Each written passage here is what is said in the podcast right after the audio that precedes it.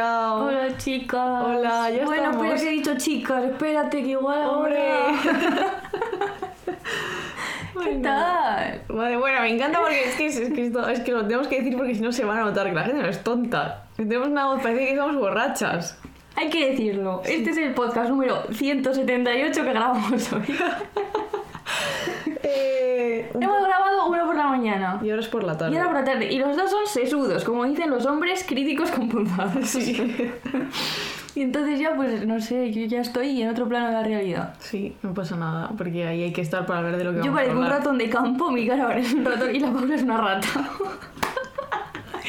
y tiene sentido porque yo soy de Arnedilla, entonces soy ratón de campo y tú eres una rata madrileña. Pero, pero, vamos a ver, pero sí, este ataque tan gratuito, repentino, que está ¿Cuál es así? Ra- rata madrileña. Rata madrileña.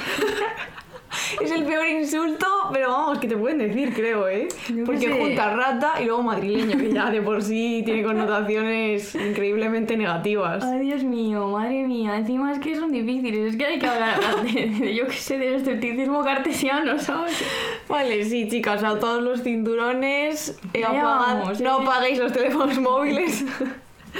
Que Que- vamos, que vamos, vamos a a- intentar esto, que funcione. Y luego nos vamos a duchar porque es que olemos fatal, de Sí, porque esto, de verdad, hacer, los teníamos hechos los guiones más o menos. Sí, pero Pero es igualmente. que hay que finiquitarlos, ya son tres horas. Sí, esto lleva mucho trabajo esto, ¿eh? En fin. Y por cierto, Sí. suenan ruidos, eso es así. Sí. Entonces, si no queréis que suenen, pues que nos dé un estudio. Claro, efectivamente. Quiero decir. O sea, si aquí hay alguien escuchando que tiene la capacidad de contratarnos y darnos un estudio de grabación, pues ya Claro. está. Si es que, Si España quiere una, un audio nítido y perfecto, pues que España. que España pague. vale, venga, dale. Vamos allá. Punzadas sonoras con Inés García y Paula Ducay. Bueno, la figura de hoy vuelve a ser. ¿Cuál vuelve a ser, Paula? Noche. La noche 2. 2 con números romanos. Esto siempre, Siempre. hay que tenerlo presente. Siempre. Entonces, si en noche 1 decíamos que para Barthes la noche es todo estado que suscita en el sujeto la metáfora de la oscuridad, ya sea afectiva, intelectiva o existencial, en la que se debate o sosiega. ¿Te acuerdas que había dos noches, una buena, una mala? Una era yo, la otra eras tú. Y ahora la noche zorrita. Y yo la buena. si queréis escuchar esto, Pues lo hay que tenéis. ir a noche un palo. Noche palo, sí. En este capítulo, sin embargo, hemos querido preguntar pues a algunas personas mágicas, concretamente la verdad, si se debaten o se sosiegan en la noche. Y también pues vamos a hablar de dioses griegos, de la Solnit, yo qué sé, de un montón de cosas. Paula. nos sale del coño que parece Sí, nuestro podcast. El primer artículo que vamos a citar es Hijas de la Noche, mito, género y nocturnidad en la Grecia antigua de Iván Pérez Miranda y Juan Ramón Carbó García. Qué bien lo he dicho. Los nombres estupendamente. Eh, en este artículo, los autores se preguntan si la condición femenina de las criaturas nocturnas les concedía un carácter negativo en la antigua Grecia. Así empiezan a explicar eh, quién es Nix, que es la diosa que es la noche, de dónde sale. Aquí hay árboles genealógicos y cosas tochísimas que hemos intentado resumir al mínimo, porque si no, pues podemos estar aquí tres días citando dioses griegos y tampoco es plan. No queremos eso. La cosa es que Nix surge de una masa informe y confusa que es el caos, y junto a ella aparece también Erebo. Nos vamos a centrar en su descendencia. Con Erebo, que es su hermano, pero se unen amorosamente, con lo cual esto es un buen incesto, pero como no había mucha gente porque acaban de nacer todos del caos, pues tampoco les vas a reír. a Claro, esa gente estaba sola. Yo qué sé. ¿Qué les vas a decir? De ellos surge la luz a través de dos hijos, que es el Éter 1, que es el aire celeste que envuelve la Tierra, y luego está Émera, que es el día. Luego también es muy interesante que aparte de tener hijos con su hermano, pues la noche también es madre del destino, de la muerte, del sueño y de la tribu de los sueños. Y aquí es muy interesante que no se sabe quién es el padre, ¿vale? O sea, no hay padre. Como en padre Mamá- ausente. como se fue a fumar y no volvió por tabaco. Como en mamá mía. Sí, pero no se puede hablar tampoco de que la noche lo estuviera ella sola porque no se menciona explícitamente esto. Entonces aquí no sabemos simplemente. Y luego sí que genera unos hijos por partenogénesis, de lo cual vamos a hablar, luego Paula va a hablar más tarde, que esto quiere decir que no hay intervención de figura masculina, o sea que la noche ella sola hace sus propios hijos y ya está. Y es muy, muy gracioso, bueno, gracioso, a la par que dramático, que los hijos de la noche son la burla, el lamento, el engaño, la vejez y luego la discordia que es Eris, que esta a su vez tiene unos hijos que son la fatiga, el, el olvido, el hambre, los dolores, las guerras, las matanzas, las masacres, la mentira, bueno, la destrucción. O sea, todo lo son unos que- hijos Todo lo actual, todo lo que está de moda ahora. Todo cosas absolutamente negativas, ¿no? Mm. Entonces, ¿esto por qué era, Paula? Pues mira, porque claramente lo masculino lo mejor, lo femenino lo peor. Así resumido. En antigua Grecia y ahora un poco Y también. ahora un poco también, lo masculino es positivo frente a lo me- femenino, que es masculino, y entonces es lógico pensar que de un principio femenino sin intervención masculina, es decir, la noche pariendo hijos a ella sola, solo puede salir algo negativo. Y entonces de ahí, pues los hijos de la noche, que son lo peor, la verdad. Yo no me querría cruzar con esa gente por la calle. Entonces tenemos aquí una linda tabla. Que es la tabla de Aristóteles de las, los opuestos. Sí, Y también creo que luego fue de los pitagóricos, pero aquí yo qué sé, yo no voy a asegurar nada porque, ¿sabes? Yo qué sé. No sabemos de griegos tanto como nos gustaría. Entonces, podríamos decir, como hemos, bueno, lo hemos dicho, lo femenino es el lado negativo, lo informe y lo caótico, y lo masculino es lo que tiene orden y estructura. Entonces, en la tabla, que no vamos a leer entera, básicamente lo importante es que lo masculino se, hace- se asocia con la luz y la luz con el bien, y lo femenino con las tinieblas y las tinieblas con el mal. ¿No? Sí. Y entonces hemos leído otro artículo que es Nacer de hombre, nacer de mujer, los nacimientos partenogénicos de las generaciones anteriores a los dioses olímpicos de Verónica Berna- Fernández García. ¿Sabes cómo me siento? Como con los Goya. Está nominada, eh, yo Al sé. paper del año sobre, del sobre año. dioses griegos. Exactamente. Entonces la partenogénesis, que es lo que hemos mencionado al principio, es pues algunos de lo sabréis si hay biólogos en la sala, el modo de reproducción de algunos animales y plantas que consiste en que se forma un nuevo ser por la división de células sexuales femeninas que no se han unido previamente con gametos masculinos. Así es como voy a tener yo mis hijas. claro, efectivamente. Mis propias células hagan cosas y Sí, ya está. Y ya, y ya está, y no necesitas a nadie. Entonces, la noche es la diosa que mejor representa los peligros de la maternidad partenogénica porque ella pasa por dos estadios de la maternidad. Lo de parir con el hermano, con Erebo, dando lugar a Eteria Hémero, que lo he dicho antes Inés, y lo de engendrar por sí misma a los churumbeles. Y entonces encontramos en su descendencia los peligros de la maternidad en soledad, porque son todo ello seres negativos que denotan lo que venimos defendiendo como clave en el pensamiento mítico en Grecia, que la mujer por sí sola solo puede engendrar el mal. Un mal terrorífico. Sí. Y claro, la mitología permite a las sociedades y pueblos mostrar modelos y valores, ¿no? Que luego se intentan asentar a través de los mitos. Este, el tema de los mitos Bueno. es un tema que tenemos ahí, que algún día, ¿no? Sí, algún día ahora Porque que... tenemos a Casirer, a los griegos. Tenemos a Cassirer, me gusta, en plan el Y bolsillo. mitologías, llevarte un libro. Y Calaso, ya es que es toda una maravilla, algún pero... día haremos algo. Camila, Pero- ayúdanos con esto, porque esa señora sabe de cosas. Y para concluir ya con estas cosas, lo que podemos ver es como la mujer sola es malo. Sí. Esto es así. El, el hombre solo está bien. Esto es como Platón y esa gente, ¿sabes? Que también un poco así. Luego, mujer con varón, pues más bien que mal. No, Está porque el varón- regular. el varón porque equilibra. pesa más, Sí, claro. pero luego, mujer sola, que ya está mal. Que nace de mujer sola, esto ya está fatal. Esto en el artículo ponía nefasto.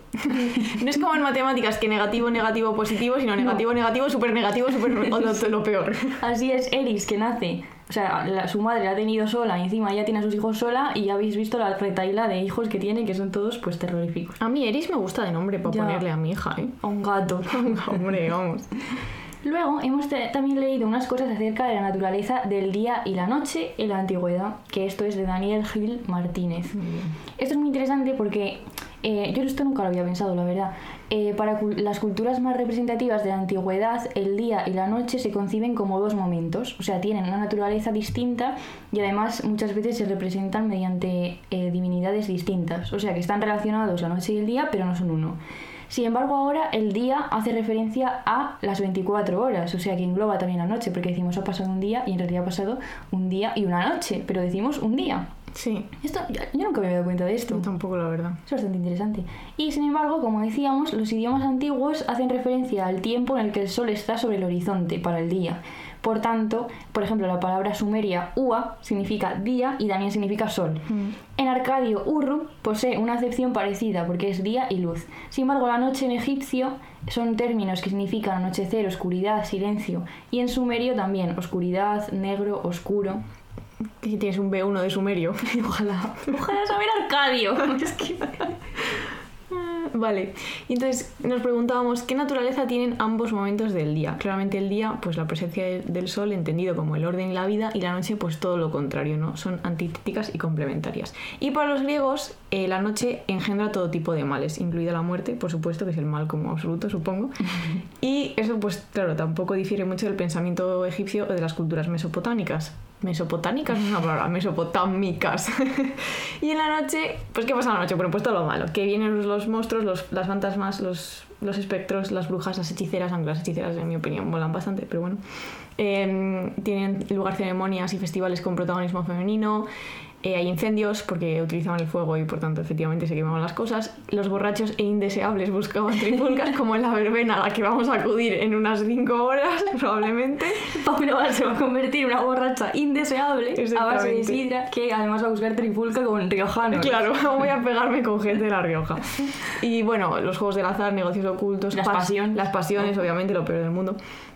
Y los animales, como el buey y la lechuza, pues que hacían uh, uh, y aparecían por ahí. Y eran considerados de mal agüero. Sí. Eh, pues bueno, el resumen de todo esto es un poco ver cómo la noche ha tenido siempre, está, ha estado muy relacionada con lo femenino y ha tenido una, una concepción más bien negativa Mm. en comparación con la luz. Que esto también estaría interesante hablarlo con la ilustración, el iluminismo y todo esto, que era como la época de la luz frente a la sombra anterior y todas estas cosas. Mm. Eh, eh, y ahora, antes de entrar en, en- en hablar un poco de qué, qué- qué es la noche para nosotras y para otra gente, Y por otra gente.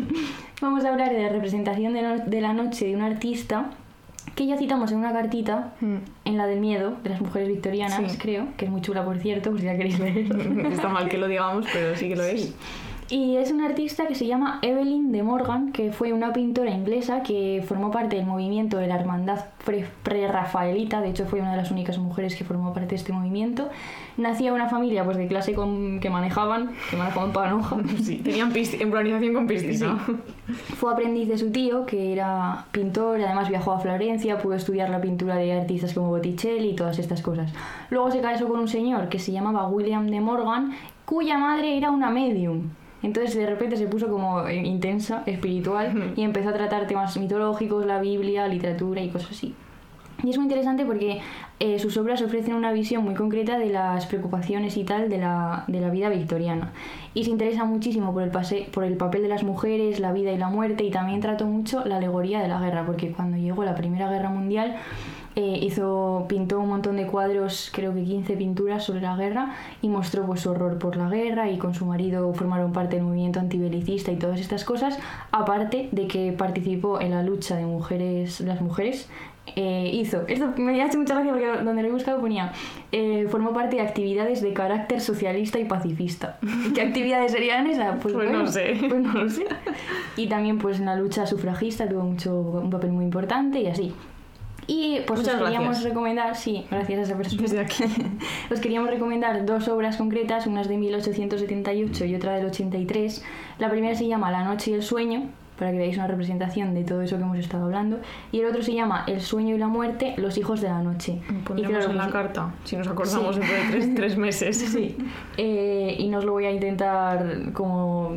¿sabes? Describir. No, porque no se puede. No es tan bonito. También he de decir que mi cuadro favorito de esta señora se llama Flora, por si la gente quiere verlo. Es muy bonito. Evelyn de Morgan, Flora. que la gente luego no se queda con los nombres. Ahora queríamos preguntarnos a nosotras mismas, porque somos así, Porque no hay nadie más en esta habitación. Sí. Bueno, sí, Jara, pero está dormida. ¿qué, qué relación tenemos nosotras con la noche y si la concebimos como algo positivo o negativo. Paula, querida amiga, Mira, yo ya te he dicho que no me preguntes nada hoy. Porque no lo sé, esto no está preparado. O sea, yo siempre he pensado, esto lo hemos hablado alguna vez, que en los, me pasa que en los viajes ah, esto es muy interesante. me entra como miedo por la noche. Cuando estoy en- a ver, que no es del todo ridículo, estás en un país extranjero eh, y entonces, te, te- pues no sé, estás en un entorno que no es el tuyo, pero es que yo viajo con mis padres, o sea, no tiene ningún sentido que me entre miedo porque las figuras que me han protegido toda la vida están ahí, ¿no? Pero supongo que ya, si viene un malo con un cuchillo, mi, mi, mi madre, ¿qué va a hacer? Por sacar un hacha. Claro, pues muy bien, efectivamente, probablemente del bolso, ¿no? Hay de todo. Eh, pero sí, me pasa, me, lo hablé con ellos un- en una noche india, hace un par de años antes de la pandemia, en el último viaje así tocho que hicimos. Les dije, mira, yo lo paso mal, pero luego llega el día y se me pasa, porque tienes que ir a ver, yo qué sé, pues un templo, ¿sabes? Entonces espabilas. Pero de pequeña me gustaba mucho la noche, cuando estaba en mi casita, de toda la vida en Sanse, en un sitio donde yo no estoy, pero con el que sueño mucho. Y me gustaba mucho escuchar, eh, o sea, saber que mis padres estaban despiertos mientras yo estaba en la cama. Y me gustaba ver la luz, cómo se colaba la luz por la rendija de la puerta. Eso me acuerdo como que lo- era, era un placer de verdad, o sea, me encantaba. Ahora, si se cuela luz en la rendija de mi puerta ahora, me pongo como un puto basilisco. y digo, por favor.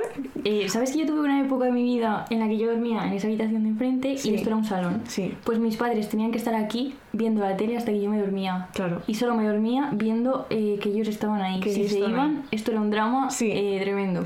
Bueno, yo hablando de noches, esto mi madre y mi padre se acuerdan mejor que yo, pero yo, o sea, yo tenía terrores nocturnos en plan de que escuchaba voces y me llevaron me llevaron a que me pusieran parches en la cabeza. Ojalá te hubieran llevado a un exorcista. Que sí, tía, que tenía terrores que escuchaba murmullos. Esto, esto me acuerdo, ¿eh? que escuchaba murmullos. Igual soy medium como la suegra de la jamba pintora, ¿eh? Sí, sí, tenía muchos ¿En serio? Sí, y entonces aparecía en el salón muchas veces diciendo que no, que no duermo. Y tenía así terrores nocturnos en plan de llorar. Igual me escuchabas a mí que era una niña no nacida. Claro. Escuchaba, eh, eh, sí, en, en- cuando era solo una idea, pues puede ser. Vale, Inés, tu relación con la noche que es muy distinta a la mía. Ya yo, pues desde que soy una persona adulta, o lo intento, finjo serlo, la verdad que me gusta muchísimo, ya lo sabes. De hecho, he tenido épocas de mi vida, como cuando viví en Buenos Aires, que yo me dormía todos los días a las 5 o 6 de la mañana y me levantaba todos los días a la 1 o 2. Y esto ha pasado también en época de exámenes, en época donde tenía que hacer trabajos, en, ver- en veranos, muchos veranos. Yo estoy muy bien, ¿sabes? Eso O es sea, de hecho, pasé el segundo bachillerato entero, venía del, co- del cole a las 2, me dormía, a las 7 me levantaba y me tiraba hasta las 6 estudiando. Y luego me levantaba a las 7 y media, voy a la clase, y hacía el examen, ¿sabes? Sí, o sea, un O sea, horror. pero porque soy incapaz de estudiar por la... O sea, no soy una persona... La madrugación, de verdad. No lo llevas bien, no. sí. Pero claro, llega un momento en el que no puedes mantener una vida de... Al de- contrario que todo el mundo, eh, sí. Porque, claro, hay, hay conflictos. Hay conflictos, sí. Entonces intento ser una adulta responsable y tener un horario decente. Y lo haces muy bien. Intento. Y sales a andar como una señora. También porque trabajo. Claro. me pagan euros. Ya, eso, ya, eso me pasaba a mí. sí, más, como claro. digo, bueno, me van a pagar euros, Sí, ¿sabes? lo de madrugar cuando empiezas a trabajar es inevitable y luego madrugas también los fines de semana, que es lo que me pasa a mí, que ahora ya me, los sábados a las 7 de la mañana mi cuerpo arriba y yo, hijo de puta. Pero vamos, yo preferiría vivir por la, por la noche, esto es así. Sí. Me parece un momento mágico, místico. Además, he tenido muchos éxtasis leyendo a Wittgenstein, tío, una noche verdad. filosóficas. Yo a las cuatro, es que tú a las 4 de la mañana en una cocina leyendo eso, de repente como que entiendes un 1%. Sí. Yo pues, soy filósofo. Claro, es que lo eres. Sí, y me despejo mucho, no sé, me gusta mucho. Pero lo que a nosotros nos parezca la noche, Paula, no le importa a nadie. No. ¿Qué nos importa? Lo que El audio parece- que vamos a poner a continuación. Lo que importa es lo que le parece a mi abuela. ¡Bien! ¡Aplausos! Nacho, mete aplausos. La Eh, abuela gallega de Paula. a mi abuela, que se llama Josefa Libertad. Es que... No, todo esto hay que decirlo, ¿no? porque vaya nombre. Ese nombre. Y que nos va a contar eh, pues lo- las movidas que le pasan por las noches. Adelante, abuela. La noche, para mí, aunque tiene solo cinco letras, a mí la noche me cunde muchísimo, muchísimo. Porque sueño, sueño, sueño. Cada noche cuento una historia. La última, bueno, no, hace dos noches tenía una cita médica y sonó el, sonó el teléfono y me, me fastidió porque en aquel momento yo estaba en París. ¿Tú sabes lo que te joroba eso? Y, eso que siempre sueño muchísimo, muchísimo. Sueño con la gente conocida, con desconocidos. Tengo pesadillas. Recuerdo algunos sueños que pasan días y sigo recordando ese sueño, como el, como el sueño en que estaba, un, no sé si era un- sería un planeta, que fue algo que, hasta pasaba un poco de miedo, porque claro, yo veía para abajo y era un abismo, era todo un abismo. Era enorme, pero era azul, era de color azul, y es como si estuvieras flotando en un planeta. Y tenías que tener cuidado y hasta pasaba un poquito de, de miedo, pero después me despierto a veces puedo despertar una o dos veces y vuelvo a empezar otra historia distinta, otro sueño, corta. Bueno, pues esa era mi abuela. con su acento gallego. Y su manera de explicar las cosas, que la verdad es acojonante. Tiene muy buena capacidad narrativa. Mi abuela cuando cuenta historias de la infancia es como si te contase un cuento. Yo he de decir que he heredado, sin duda, esto que le pasa a ella. O sea, tenemos el mismo nivel de locura de sueños y recordamos los sueños todas las noches. O sea, todas. En plan, el 99,9% de noches recordamos lo que soñamos. A mí me parece un privilegio personalmente eso, ¿eh? Yo es verdad. Yo no, yo siempre no. Muchas veces lo recuerdo cuando me levanto, pero luego se me olvida. Y ahora Inés eh, nos va a explicar unas cosas Bueno, espera. que os vais a cagar encima. Claro, como la abuela de Paula ha hablado del sueño, Sí. pues hemos querido meter aquí un poco de filosofía Hardcore filosofía. Esto, no, esto poca broma, ¿eh? sobre el sueño, ¿no? Porque el sueño y filosofía, claramente hemos tenido temas enteros del sueño y filosofía en Sí. varias asignaturas, sí. Mm. Y bueno, para empezar queríamos hablar de Ernest Sosa, ¿Qué es el, el maestro de quién? de Jesús Vega, el mejor filósofo del mundo. Sí, que es uno de los mejores profesores de la, del Departamento de la Autónoma de Filosofía. Mm. Y este fue, creo, su director de la tesis doctoral. Y hemos sacado un artículo que se llama Sueños y Filosofía. Y en él habla de los escépticos, que, eh, como sabréis, proponen posibilidades de engaño radical. O sea, son escenarios, eh, por ejemplo, voy a poner un ejemplo para que la gente lo entienda. El del cerebro en una cubeta. Este experimento, que es un experimento mental, parte de la idea de que un científico podría coger mi cerebro, quitarlo de mi cuerpo, introducirlo en una cubeta llena de un líquido que lo mantuviera vivo y entonces conectar las neuronas de ese cerebro mediante cables a un ordenador y así yo recibiría impulsos eléctricos que me harían pensar que, que tengo esta vida. O sea, el escenario escéptico es que mi cerebro puede estar en una cubeta de un científico y que yo ahora mismo me está provocando a través de, de electrocosas De lo que me ponían a mí para ver si estaba loca de pequeña. Sí. Pensar que yo de verdad tengo un podcast y estoy grabando aquí en Armedillo. ¿sabes? Efectivamente. Eso es un escenario escéptico. Y lo interesante es que estos escenarios suelen descartarse así de primeras, por lo que sea, Sí. al considerarse que son alternativas irrelevantes para nuestro sentido común. O sea, que no son formas relevantes, esto quiere decir que son demasiado remotas. O sea, es difícil pensar ¿no? que, que, te- que mi cerebro estará en una cubeta. Me estás diciendo que... Que puede ser, ¿sabes? que ellos dicen, ah, bueno, me la suda porque total no me afecta, yo voy a seguir en mi... Voy a seguir en mi... ¿Cómo se dice esto? La la simulación. No, pero es en plan, como es una posibilidad muy remota, pues tampoco nos vamos a rayar mucho la cabeza con esto, ¿sabes? bien. Seguramente no somos cerebros en cubetas, es como, bueno, yo qué sé, o igual sí. igual sí. Entonces, las posibilidades escépticas son afortunadamente remotas, como decía, y esto quiere decir que podrían suceder, pero no fácilmente.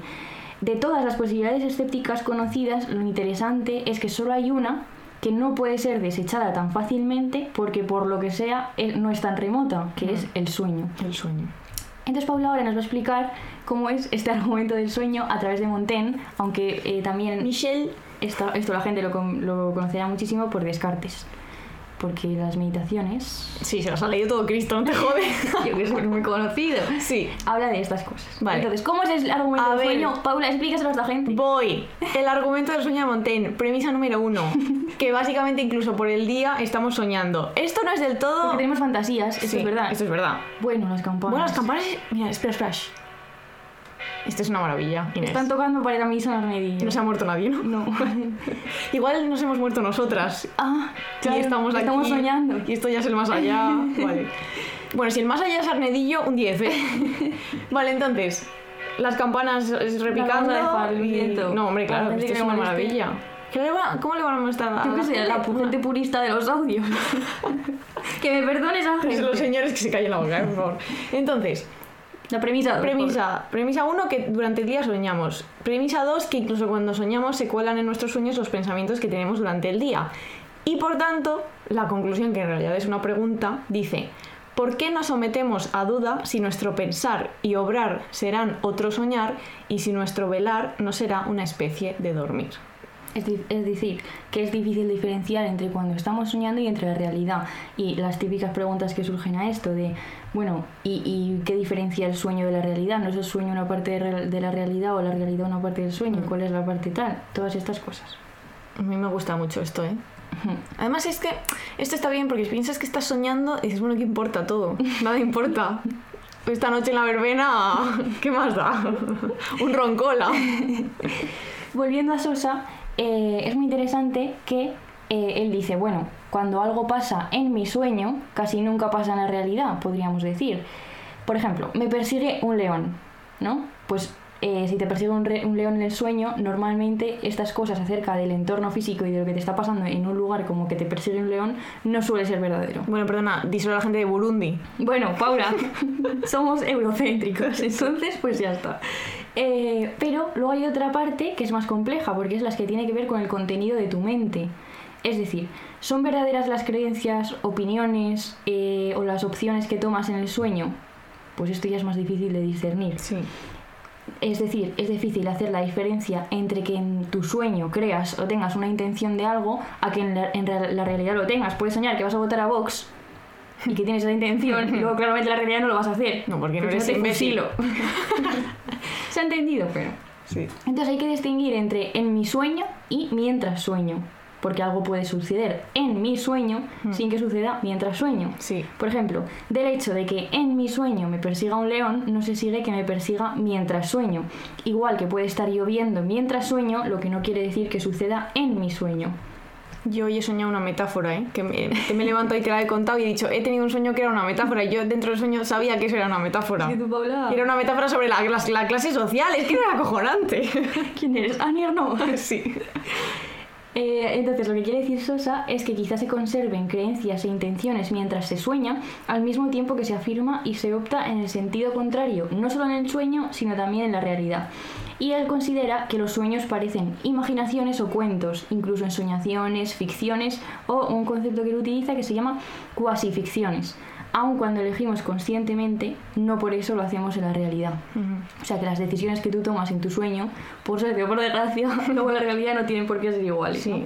Pero es muy interesante esta, más que más allá de esto concretamente, igual es un poco, no sé, no sé si se ha, se ha entendido, pero eh, eso, la distinción entre el sueño, la realidad, la vigilia, lo que no es vigilia, todas estas cosas. ¿A ti te pasa que controlas los sueños a veces? No, si no te acuerdas qué coño vas a controlar. No, no te ha pasado eso No. nunca. Pero, y, y por ejemplo, me sueño lúcido se llama.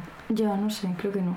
Pero sí que me pasa a veces de esto que quieres despertarte y, y de hecho me pasa que busco cosas en mi habitación, ¿sabes? Estoy en la cama Mm. y pienso, tengo que abrir este armario y tal, y entonces estoy ahí como en un... Sí, en un limbo. Eso es un- que muy horrible. agobiante, Luego cuando sí. te levantas es como... oh. Ah, sí, es verdad. Por eso eso, es- eso eso todavía es más como una situación de que muy ambigua Mm. entre lo, lo- el sueño, pero estás soñando con que sabes que estás en un sitio. Sabes que estás en tu habitación. Claro, sabes que y sabes que ahí. estás soñando en el momento en el que sabes que estás soñando. Sí. Se Ah, ¿sabes lo que hago yo dormida? No lo he dicho. ¿El qué? Hablo. Es verdad, que de hecho hoy has hablado. ¿Qué Sí, coño? Hoy has mucho. hablado. Hoy has hablado. se y me eso lo he heredado de mi abuela, Sí. igual que tú lo de tu abuela, que mi abuela es exagerado. O sea, Mm. mi abuela llega momentos en el que eh, grita Inés, Inés, y voy y, y digo, ¿qué quieres, abuela? Que los calamares fritos que ya están hechos, no sé qué, ¿sabes? Como cosas... Sí, a las 3 de la mañana. Y es verdad, hoy has hablado, tía. ¿Por qué Sí, se me sí. olvida esto? Si para mí es raro, yo normalmente no. Yo la hablo gente. mucho dormida. Sí, sí. Me puedes preguntar cosas, ¿sí? Pues ya, pero es que me he dormido, Soy creo, como luego. un medium. Bueno, es que hemos tenido una nochecita. Bueno, yo no, yo he dormido relativamente bien, pero tú, vamos. Hemos tenido una noche boca arriba, Paula. Sí, muy bien, muy bien hilado. Enhorabuena. Efectivamente, vamos a hablar del cuento de la noche boca arriba de Cortázar, eh, que si no lo habéis leído, os animamos a que lo Sí. hagáis y además. Un poco spoiler se viene, pero bueno, no pasa nada, se puede disfrutar del cuento igualmente. Eh, y en la noche de boca arriba se entrecruzan dos escenarios. Uno, una realidad fáctica, que es una. El protagonista está en un hospital, porque tiene un accidente de moto y le llevan al hospital. Y luego la segunda realidad, que es un lugar de sueño, que es con una pesadilla, donde ese mismo personaje lucha por su vida porque le persigue una tribu eh, que le quiere sacrificar. Entonces el hombre está en el hospital mientras le operan le ponen vendas y lo que sea, y él está soñando que está siendo perseguido por una tribu. Entonces lo que se lo que se descubre al final del cuento es que la realidad que él está viviendo, que es la del hospital, es en realidad el sueño y que efectivamente está a punto de ser matado por una tribu y lo que está soñando es que está en el hospital y le están operando, que es mucho mejor que que te mate una tribu y te cuelguen boca abajo y te asen y te coman los ojos. Claro, y entonces las dos realidades esas que parecían como opuestas y diferenciadas de repente parecen ser una, en la que una cosa es verdad y otra no, Mm. y es un poco lo que estábamos hablando antes con Montaigne y con toda esta gente filosófica. Sí. que siempre tenemos que, tenemos que ver nosotros, ¿no? Cuando leemos el cuento de Cortázar, pues en realidad tú, tú, tú tienes como una concepción de cuál es el sueño y cuál es la vigilia. Mm. Ah, O sea, te cuesta incluso cuando él te dice que la Sí, realidad claro. una, aún así es como, bueno, Bueno, ya, ya veré yo. Decidiré yo. Julio, cállate, ya decidiré yo lo que es o no es. Bueno, y una vez hablado del sueño a través del audio de Josefa Libertad, Sí. ahora vamos a hablar de otro tema a través de audios de... Hola, tú. Nuestras madres. Bien, más aplausos. Nuestras madres, que es la primera aparición que hacen en el podcast, pero que no va a ser la última. Yo ya llevo a mi madre preparándola, es que se mentalice de que ella tiene que salir en el podcast. y tal. Algún día hablarán ellas y nosotras Y no. nosotras nos callaremos la boca. Y entonces, pues nada, pues vamos a escuchar a una de nuestras madres, no sabemos Sorpresa. cuál. Adelante. Hola, mis punzadas favoritas. Pues chicas, ¿qué queréis que os diga? Que parecerá una tontería, pero lo primero que he hecho ha sido buscar la definición de noche en Google y sale pues algo muy extraño, como que la noche es el periodo que transcurre desde la puesta de sol hasta la salida del sol, desde el ocaso hasta el orto, qué palabras más bonitas, y es el periodo en el que uno se dedica a dormir. Pero vamos a ver, ¿qué clase de definición es esa? ¿Cómo que a dormir? Cuando llega la noche, yo decido que es el momento de ponerme a pensar en las cosas que he hecho, en las que no he hecho, en las que quizá debería haber hecho, y en reproducir conversaciones que he tenido o que no he tenido, o que quién sabe, quizá tenga mañana.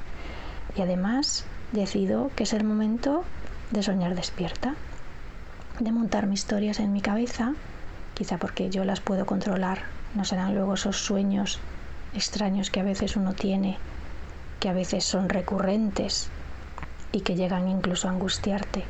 Entonces yo decido que en ese momento pues voy a dar unas cuantas vueltas para acá, para allá y mi cabeza no va a parar, que sé que es malo y tendré que cambiar ese hábito porque no creo que sea muy sano estar haciendo eso por la noche. Pero bueno, por ahora es algo que no consigo controlar. Quizá, como decía la canción, la noche no es para mí. ¿O sí? ¿Quién era? Bueno, les damos 5 segundos para adivinar de quién, de, o sea, de quién es, quién ha parido esa... ¿A quién, quién ha salido del coño de esa señora? Voy a decir, venga, Paula, ¿qué, qué haces? ¿Lo sabéis ya o no? Le No. hemos dejado tiempo. No lo saben. Bueno, pues es la madre de... P. Punto. Yo, la mía. Era mi la mamá. madre de Paula. Vale. V. Punto. Muchas gracias, mami. Persona mágica. Sí. Entonces, bueno, efectivamente mi madre no duerme una mierda, nunca ha dormido bien y es un calvario. Hmm. Es un calvario. Yo hago eso también, lo de quedarme pensando en las movidas y... puf, Es que la- la- la- esa parte previa al sueño, ¿eh? mm, Yo llevo un tiempo en mi vida en el que escucho podcast para no pensar. Para no pensar O sea- antes de dormir. Sí, porque claro, antes siempre pensaba en qué ropa me iba a poner para ir al instituto, pero... Inés se preocupaba por la moda. A mí, en ciertas épocas de mi vida me gusta porque digo, ay, ahora me meto en la cama y puedo pensar un rato en mis movidas y me monto mis películas, que siempre son Sí. estupendas, claro. Las fantasías, ¿eh? Las fantasías que decía el Montaigne, que bueno, Claro. que luego por el día estamos con la fantasía y que si eso no es un poco soñar. Exactamente. Pues es que es verdad. Es que es verdad. Y luego me gusta un montón también cómo explicaba tu madre todos esos pensamientos que tiene antes de dormir, porque hay una persona que hemos leído un artículo que se llama Insomnia, Sí. que es Rebecca Solnit en la revista Harper's, que escribe sobre estas cosas y es súper interesante porque a estos pensamientos que, de los que hablaba tu madre les denomina hamsters en la rueda, Hmm. que son pensamientos melancólicos, lúgubres, repetitivos, que arrastran los surcos más profundos de- del pasado. Mira las campanas. otra vez. Lo siento de verdad, Arnedillos así. Este es el hashtag que además el Ayuntamiento de Arnedillo pone en Instagram. Ar- Hashtag Arnedillos así. Ah, pues vamos a ponerlo nosotras Pues ya también. está, Arnedillos así, suenan campanas. Así es la vida. Voy a hacer, por, por cierto, que hay gente que le molestan las campanas, el ruido del gallo y, y, y ¿qué más le molestaba a la señora esa? La fuente, el ruido que hace el agua en la fuente. ¿Qué gente qué? Pues gente que viene a de vacaciones, segunda esa residencia. que se calle la Entonces, si te molestan las campanas, pues mira, a mí en el podcast no me molestan, pues a ti tampoco. Exacto, efectivamente. Y ahora, volviendo a lo que importa. Eh, como decía, que Solnit los denominan hamsters en la rueda y surgen porque no puede dormir, le cuesta mucho relajarse antes de dormir y de hecho dice, bueno, esto le pasa mucho a los escritores porque de hecho a veces le llevan como revelaciones de madrugada, tiene un cuaderno como en la mesilla, como los de la, los- lo de la almohada, Sí, de los japoneses es que hablamos en, la- en el otro de la noche. Sí. Y dice, en ocasiones he cogido el portátil, me he puesto a escribir, pero luego esos pensamientos para ser algo decente no pueden Mm. ser hamsters ni estar en una rueda. Claro. Y también es muy bonito que el texto empieza diciendo lo siguiente. Ojalá pudiéramos hacer acopio del sueño, acumularlo e intercambiarlo. Ojalá pudiéramos guardarlo para un día de lluvia o cogerlo presta- prestado de alguna amiga o comprarlo por la calle y que te lo dieran en una bolsita de papel. Qué bien me ha quedado. Lo ha traducido Paula Ducay. Sí. Muy bien traducido. Mm. También habla Rebeca de un periodo de su vida cuando era más joven en el que no podía dormir. Y, y es muy interesante cómo ella cuenta la importancia del sueño eh, eh, a través de la ausencia, ¿no? Y dice, la vida sin dormir es insoportable, puedes morirte de hambre y de sueño. Sentía mi mente igual que mi cuerpo, vacía, desnutrida. El sueño es nutrición, es entonces cuando el cuerpo se recupera, es la gran pausa entre capítulos, el silencio entre canciones. Qué bien escribe la cabrona, ¿eh? Sí. Así bien. de chill. Pues Rebeca Solni también habla en el artículo de gente loquísima que vive, no sé si viven, pero bueno, trabajan en Silicon Valley, que, que debe ser es el infierno eso realmente, porque ahí todo es la gente con mentalidad de tiburón y gente que no duerme y no quiere dormir. Y claro, porque. Hablaba, creo, concretamente de la CEO de Yahoo. Bueno, pues esa señora de Yahoo. Yahoo Respuesta. De Yahoo. ¿qué- ¿Quién, ¿Quién usa eso ya? Nadie usa eso. Esa señora no duerme. Sí, pues esa señora no duerme. Y entonces, claro, parece que no dormir mola mucho porque es la CEO de Yahoo. Pero eh, Rebeca Solnit apunta que el hecho de que no duerman es que, o sea, significa que están exactamente igual que los prisioneros. No exactamente igual, vale, esto es una burrada, pero parecido a los prisioneros de Guantánamo, a los que les privan del sueño para, pues, torturarles básicamente y hacerles cosas feas. Y entonces se les va la pinza y entonces a la gente que gobierna el mundo y que gobierna este tipo de empresas, pues también se les va la pinza y es que normal, normal, porque si duermes tres horas al día para poder ganar mucho dinero, pues se te va la, la pinza, básicamente es lo que dice, ¿no? Sí, Paula. Y ahora, otro audio de otra madre, que es mi madre. Ya no hay misterio. Claro. Adelante. Bueno, además es que igual me he pegado por decir esto, pero me reí muchísimo mientras que grababa el audio, porque es que fue una comedia. Esa mujer grabando 80 veces y yo gritándole que te has embarrado, que te Ah, has ya, embarrado. sí. Venga, va, dale. Puy, dale, dilo. Hola chicas, os hablo desde Arnedillo en una noche calurosa y veraniega. La noche siempre me ha gustado, nunca me ha sentado bien madrugar, soy noctámbula. Mi madre dice que es porque nací a las 4 de la madrugada, no sé, pero mi cuerpo y mente se reactivan cuando anochece. Siempre ha sido así. Me gusta el silencio, la soledad, la oscuridad de la noche. Los espacios parecen distintos. Siempre he tenido una buena relación con la noche, pero ahora que ya soy mayor, la noche a veces significa no dormir. Todos duermen y yo deambulo por la casa. El insomnio no me molestaría si al día siguiente no tuviese nada que hacer. En esas noches mm, en las que no duermo, eh, leo, veo pelis, tomo colacao con galletas y ya veis, pues no es tan malo como puede parecer. Eh, tengo que deciros que en este momento de mi vida me gustaría acostarme pronto, madrugar, aprovechar la mañana, pero no puedo. Lo intento, pero no puedo. Mi cuerpo no responde por la mañana. En fin, la noche siempre ha sido y siempre será el momento eh, que más me gusta del día. ¡Eh, mi madre! Muy bien, Puy. Has hablado estupendamente. Como toma colacao, sí. Toma col- igual que tú. Sí, igual que tomamos tú. colacao y vemos pelis, claro. Y ella no se duerme y entonces pues hace otras cosas chulis, claro, ¿qué vas a hacer? Claro, si no te puedes dormir porque tu cuerpo no puede, pues. Pero es verdad lo que dice mi madre, claro, eso lo puedes hacer cuando al día siguiente no tienes que madrugar, porque si tienes que madrugar y ser una persona productiva que inserta en el, ca- en el sistema capitalista, ahí ya Ahí la cosa se empiezan los complica. ¿eh? problemas. Sí, efectivamente. Pues de, precisamente de los problemas del sueño y el capitalismo habla Jonathan Crary en un libro que se llama 24-7, que hemos leído, que está publicado en Ariel. Y habla de cómo el sueño es el único espacio que el capitalismo todavía no ha conseguido conquistar. Y dice, la enorme porción de nuestra vida que pasamos durmiendo, liberados de una ciénaga de necesidades simuladas, subsiste como una de las grandes afrentas humanas a la voracidad del capitalismo contemporáneo. O sea, el sueño en realidad es en realidad una anomalía, porque es una necesidad humana que es incongruente con los ritmos que nos impone la vida actual. O sea, tú, tu cuerpo te exige que pares X horas al día, ya veremos cuántas horas, porque eh, a principios del siglo XX eran 10 horas al día las que dormían, o sea, 10 horas por la noche las que dormía la gente. Muy bien esa gente. No tendría ojeras, esa gente estaría estupendamente, ¿no? Después esto bajó a 8 y ahora, eh, o sea, cuando el libro de Curry se escribió, que fue en el 2013-2014, la media en Estados Unidos eran, era de 6 horas y media. O sea, imagínate ahora, pues igual ha bajado más todavía. Y mm, De hecho, Sí. en el siglo XVII habíamos leído que el sueño perdió la posición estable que ocupaba antes en, posición, en concepciones anteriores como la aristotélica y la renacentista, porque era incompatible con las nociones modernas de productividad y racionalidad.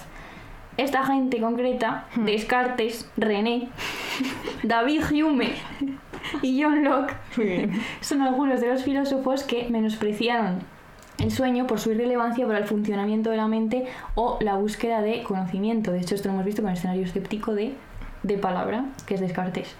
Así quedó devaluado frente al privilegio de la conciencia y la voluntad, de la utilidad, la objetividad y la acción que en definitiva persigue el interés individual. Es interesante que ahora hay investigaciones que demuestran que el número de personas que se despierta durante la noche para leer mensajes crece de manera exponencial. Paula, esto no hay que hacerlo. Yo nunca jamás hago eso. Yo Ya, nunca. Yo es que estaba esperando algún mensaje así. Así, concreto. tontorrón. He hecho un ojo, pero le- levántate a leer mensajes a las 3 de la mañana. Aparte que a quien escribe alguien a las 3 de Ya, la pero es la mañana. típica que no te puedes dormir. Entonces coges el móvil para ver la que hora es. Yo imagino que la gente hace eso. Entonces ve que tiene cosas, corre los mensajes, ya se mete. Pero yo, yo no. No, no No puedes hacer eso porque se te pone la mente a correr. A, a mil, a correr, efectivamente. Y eh, dice este señor, dilo el nombre porque yo no sé decirlo, Crary. Crary. Todos los ataques al sueño crean condiciones de insomnio en las que el sueño debe ser comprado. De hecho, hay estadísticas del uso de hipno- hipnóticos. La Sí. gente se hipnotiza. tío. y en 2010 se le recetó eh, a algunos que se llaman Ambien o Lunesta a cerca de 50 millones de estadounidenses. Y esto es hace 10 años, o sea, imagínate ahora. Ahora más. Pues más, esta gente La está. gente se droga para dormir que no veas. ¿eh? Hombre, para dormir y luego para no dormir Es también. verdad, tío. Cocaína por el día. Pues sí. Y esto por la No, noche. pues es que nos reímos, pero es que sí, exactamente. Eh, bueno, y hemos leído también en La condición humana de nuestra, de nuestra gerida, de nuestra querida Hannah Arendt, eh, que Arendt utilizó el motivo de la luz y la visibilidad en su explicación de lo que es necesario para cualquier tipo de vida política y decía que necesitamos un equilibrio entre la exposición, a veces brutal, de la vida pública y la vida privada, que es lo que ella llama la oscuridad de la existencia protegida. Y dice eh, Crary, citando a Arendt, sin ese espacio o tiempo de intimidad no existiría la posibilidad de cultivar la singularidad del yo, un yo que podría hacer una contribución sustantiva a los intercambios sobre el bien común. O sea que para participar de la vida pública, si no descansas, no haces una puta mierda. Eso es verdad. Básicamente. Eh, y entonces la esfera privada es distinta de la búsqueda individual de la felicidad material, en la que el yo se define a través de lo que adquiere y lo que consume. Estas son ideas de Arendt. ¿eh? Y ella propone un equilibrio entre el agotamiento que provoca el trabajo, efectivamente el trabajo provoca un agotamiento, Por lo que sea. y la regeneración, que se produce en el ámbito doméstico, que es cerrado y sombrío, sombrío en el sentido de despojado de la luz, y considera que las posibilidades de este equilibrio están amenazadas por un mundo en el que prima la velocidad, el no parar, el con- constante movimiento de personas, mercancías e información. Y esto lo escribió el siglo pasado. Y sigue siendo vigente. Porque claro, vivimos en un sistema global que nunca duerme y por tanto es imposible despertar de ese no dormir. Lo cual, bueno, apuntamos a la idea de que si no dormimos, que en realidad sí dormimos, pero si estamos toda, eh, la mayor parte del tiempo eh, sin dormir y pensando todo el rato y siguiendo los ritmos del capitalismo, entonces es imposible despertar hacia los problemas que tenemos que resolver, como por ejemplo un pequeño problemita que se nos ocurre así rápido, la puta crisis climática. Ya ves. ya Pero hay que tener también despertar. es despertar. Pero hay que tener también cuidado con la idea de despertar porque es lo que utilizan los nazis. Claro. De Alemania despierta en 1900, en los años 30, el año, pas- el año pasado, no, el siglo pasado. Eh, entonces, los despertares hay algunos que vienen bien y otros que quizá no tanto. O sea, despertar pero con cuidado. Ya ves. Y para acabar, voy a leer una cita de Crary que dice: El sueño tiene que ser entendido en relación con las distinciones entre lo privado y lo público, entre lo individual y lo colectivo, pero siempre reconociendo la permeabilidad de estas nociones. El sueño podría parecerse a otros umbrales en los que la sociedad podría defenderse o protegerse a sí misma. Como el estado más privado, más vulnerable y común a todos, el sueño depende de manera crucial de la sociedad para poder sostenerse. Claro. Y, Y terminamos con una idea mágica. Una idea absolutamente mágica que también está citada en el, libro de Crary, que es que la comunidad y la sociedad tiene la obligación de proteger al que duerme. Que esto nos viene, supongo, de cuando vivíamos en putas, putas cavernas. Eh, que claro, o sea, no te quedaba más remedio que proteger al que estaba durmiendo. De, ahí sí que podía venir un león, ¿eh, Inés? No, Y ayer, ahí sí. Ayer yo te protegía a ti cuando dormías. De los gatos. Porque estaban mis tres gatos en la habitación metidos, jugando y tirando todo absolutamente. Aparte, la ventana abierta de par en par y entraba un aire que parecía un vendaval. Hmm. Y yo estaba, venga a levantarme, a cerrar la ventana, a sacar a los gatos. Y yo, que Paula nos despierte, por favor. Pues yo no me desperté, no me enteré nada, la verdad. ¿Ves? Protegí a la que dormía. Efectivamente, muy bien. Pues eso Pues, tenemos que hacer todos. de manera colectiva, proteger a quien duerme. O sea, proteger el sueño realmente y proteger nuestro derecho a dormir, si es que es nuestra necesidad. Y no sentirnos culpables por descansar. No, hay que descansar muchísimo. Como punzadas que está de vacaciones. Es verdad, estamos Hasta, de vacaciones. Porque ahora si ya esto está sonando, ya nos vamos de vacaciones. Veremos Claro, de chicas, no vacaciones. estamos de vacaciones. En agosto estamos currando, como podéis ver porque estáis escuchando esto. Así que nada, Esperamos que os haya gustado. Esto llega a su fin porque tenemos que ducharnos. por Dios, y descansar. Y descansar. Echar unos bailes, supongo. Sí. Beber sidra. La verbena. Así que nada, esperamos que estéis bien, que vayáis a verbenas también, que bailéis. Y que bebáis Y mucha que agua. Y que durmáis en verano si es posible con el calor, que es un poco difícil, pero hay que intentarlo. Sí, así que nada, un abrazo. Un abrazo. Adiós.